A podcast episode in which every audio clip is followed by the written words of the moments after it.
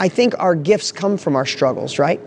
Like our gifts come from what we don't have. Welcome to the Dean Graziosi Show. I'm so excited you're here because this is a really special video. In fact, it's a three part series we're calling the Fireside Chat, where I sat down with three of my team members, my high level team members, and talked about them being underdogs, their disadvantages, how they didn't have the support, the money, the income, the education, but how did they rise to the top of their career?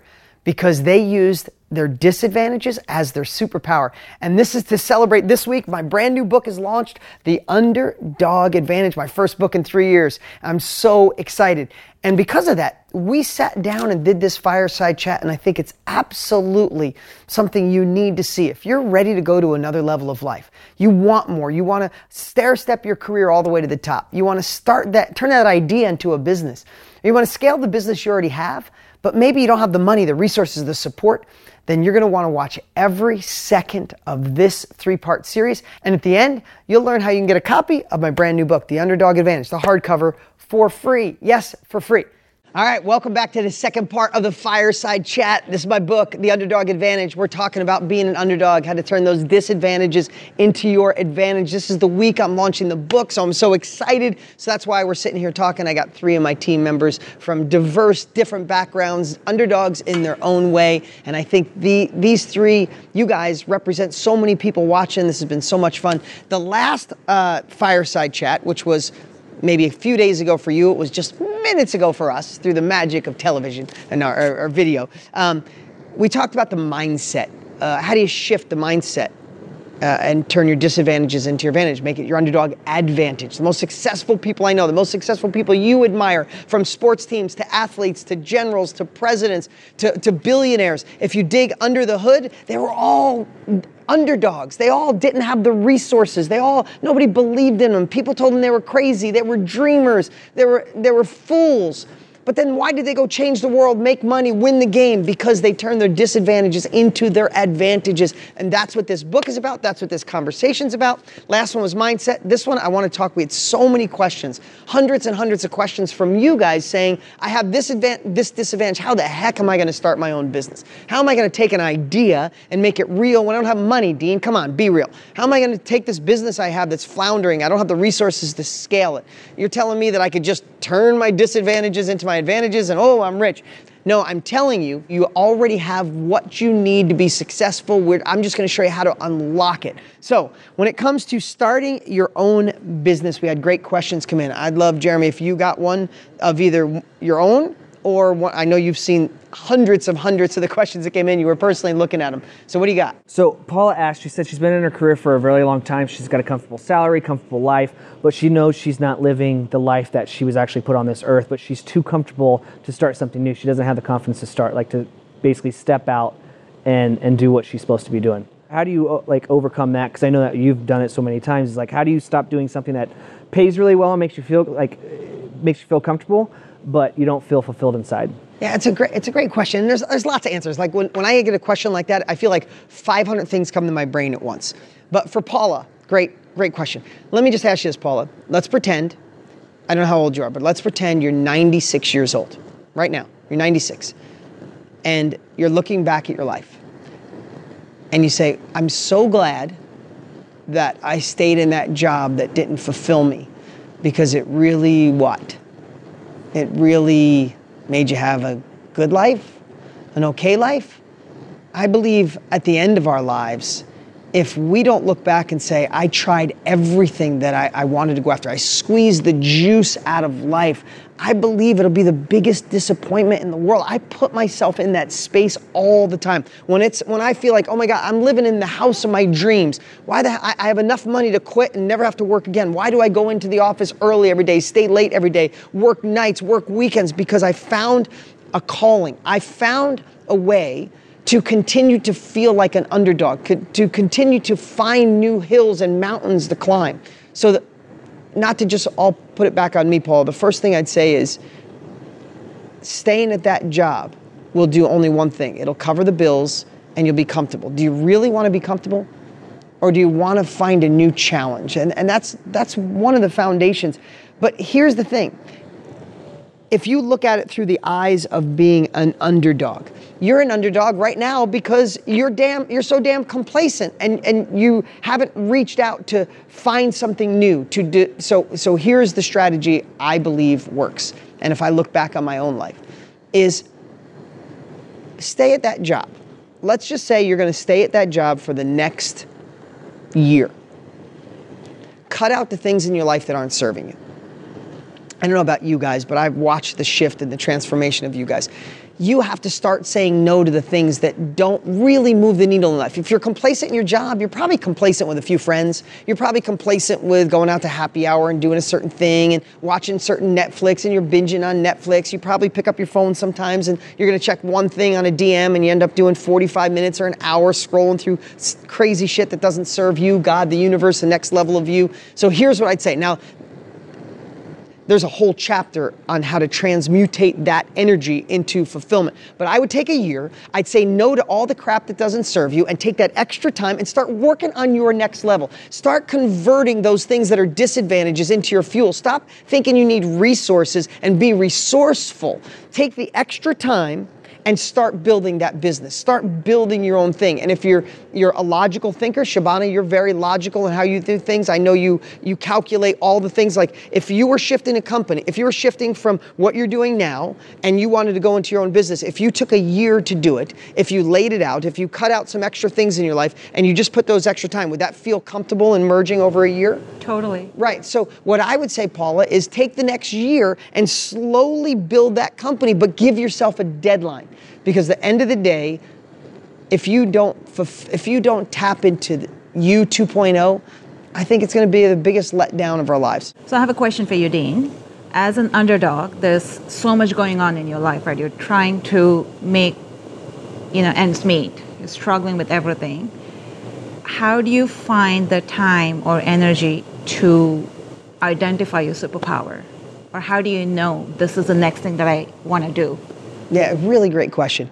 And here's what I believe. So I'm going to tell you a story that, that I think will really resonate with that. Um, when I was a kid, uh, I moved in with my dad when I was 11 or 12 years old. And I moved in with my dad because he was having a really hard time with divorcing my mom. And, and he was date, I, they divorced when I was three, but he was still having a really hard time with it. And I knew he was like, like really unstable in a lot of ways. So I made a deal with him. I said, I'll move in with you if you maybe that'll help him, right? And I left my mom and my stepdad, a school I liked. I left my mongoose BMX bike and my best friend Ross Romeo, and and I left seventh grade and I moved in with my dad. Now, when I moved in with my dad, I left a a cozy, comfortable house and room that I loved.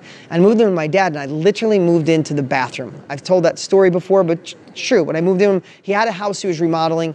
He didn't really have the money to finish it, so the heat wasn't working. So we slept in the bathroom because we could plug in an electric heater. So I moved in with him, and it's like, ah. Oh. Anyway, um, but I moved in. But the reason I'm telling you this is because how I identified your question, how I identified my superpower wasn't some uh, methodical process and let me write down all the things I'm good at. It wasn't that. It was in hindsight. It was looking backwards. So I moved with my dad, and I realized, I realized there were certain things that triggered my dad to put him in a really bad space. And when he was in a bad space, it was really difficult for me. It was really stressful. I love my dad. I don't want to make him feel bad, but by 12 years old, I got off the school bus one day and threw up blood because I had a bleeding ulcer. I stressed so much that if my dad went down one path, he was very violent and he would fight with people and fist fight and get arrested. And, and, and I was a part of all this. That's why I don't like confrontation because my dad would lose his mind. He'd he'd fist fight and fight with every person. But on the other side, he was this sweet, loving dad that would take me fishing and go camping. So I had I had fishing, camping, loving dad that I think he I would I know he would die for me, and I had dad that was violent and angry and and wanted to kill the world that caused me to have an ulcer and be sick to my stomach and stress and bite my nails and and not sleep at night.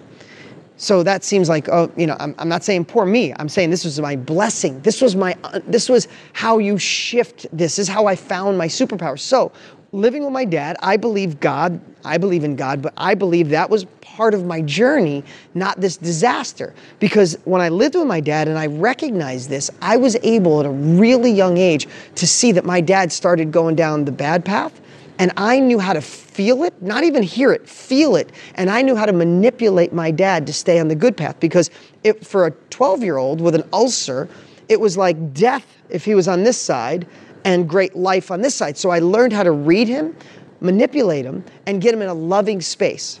Now, he's like, what does that got to do with anything?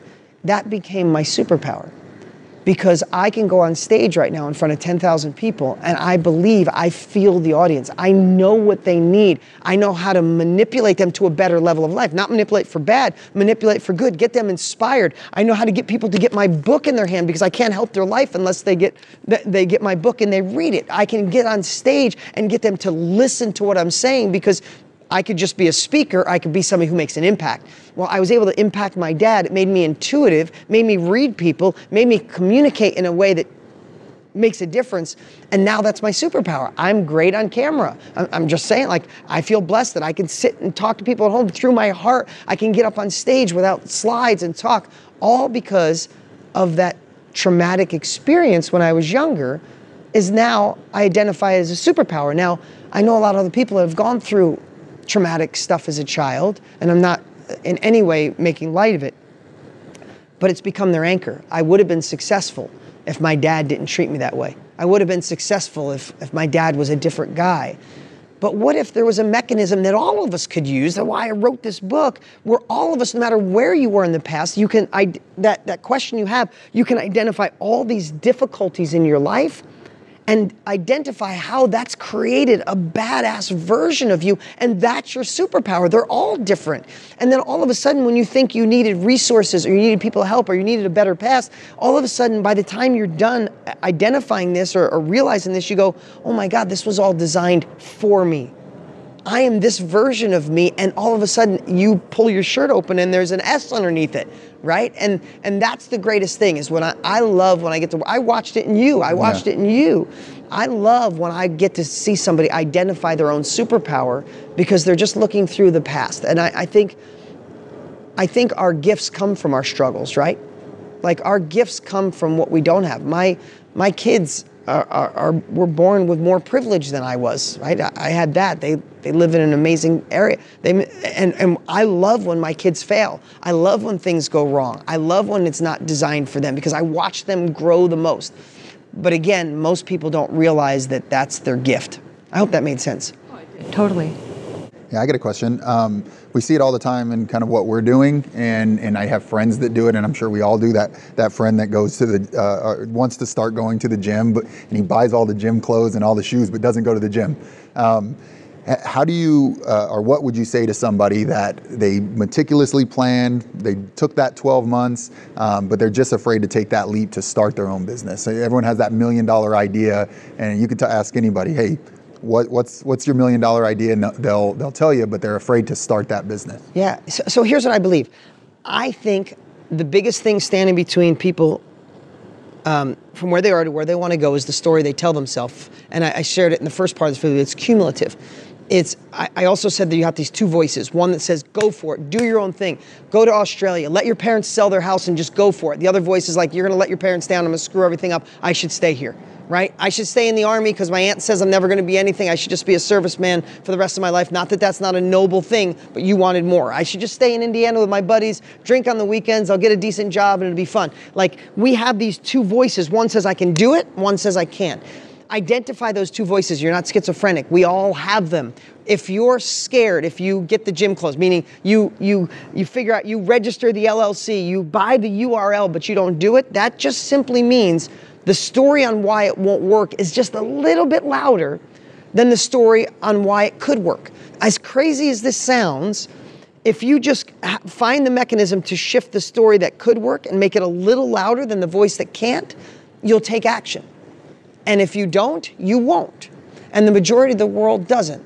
You know, I, I, let me just look at um, chapter five, no, uh, chapter four is underdogs are relentlessly resourceful. Now, I'll ask you this. You have a stepson. I do. Right? Yeah. He's 21 years old. You only have two options to give him. You can give him a million bucks to start his own business, and but you didn't do so great as a stepdad. He's not that resourceful. But you gave him the resources. You gave him a million bucks. You could either give him a million bucks or help him be relentlessly resourceful, but one or the other? Which one would you choose? Relentlessly resourceful. Okay, so 10 times out of 10. What I would say to you, if you're dying to start that own business, your, your business, but you're like, I don't have the money, fantastic. You means you have to be resourceful. And let me just share this with you. Have you ever met anybody that was a trust fund child that was innovative, happy, successful, and thriving. I haven't. I'm not trying to be rude, but I just never have in my life. Everyone I've met with trust funds are struggling. They're struggling with substance abuse. They're struggling with trying to find happiness. They've been through 13 different companies because they got the resources, but they weren't resourceful, right?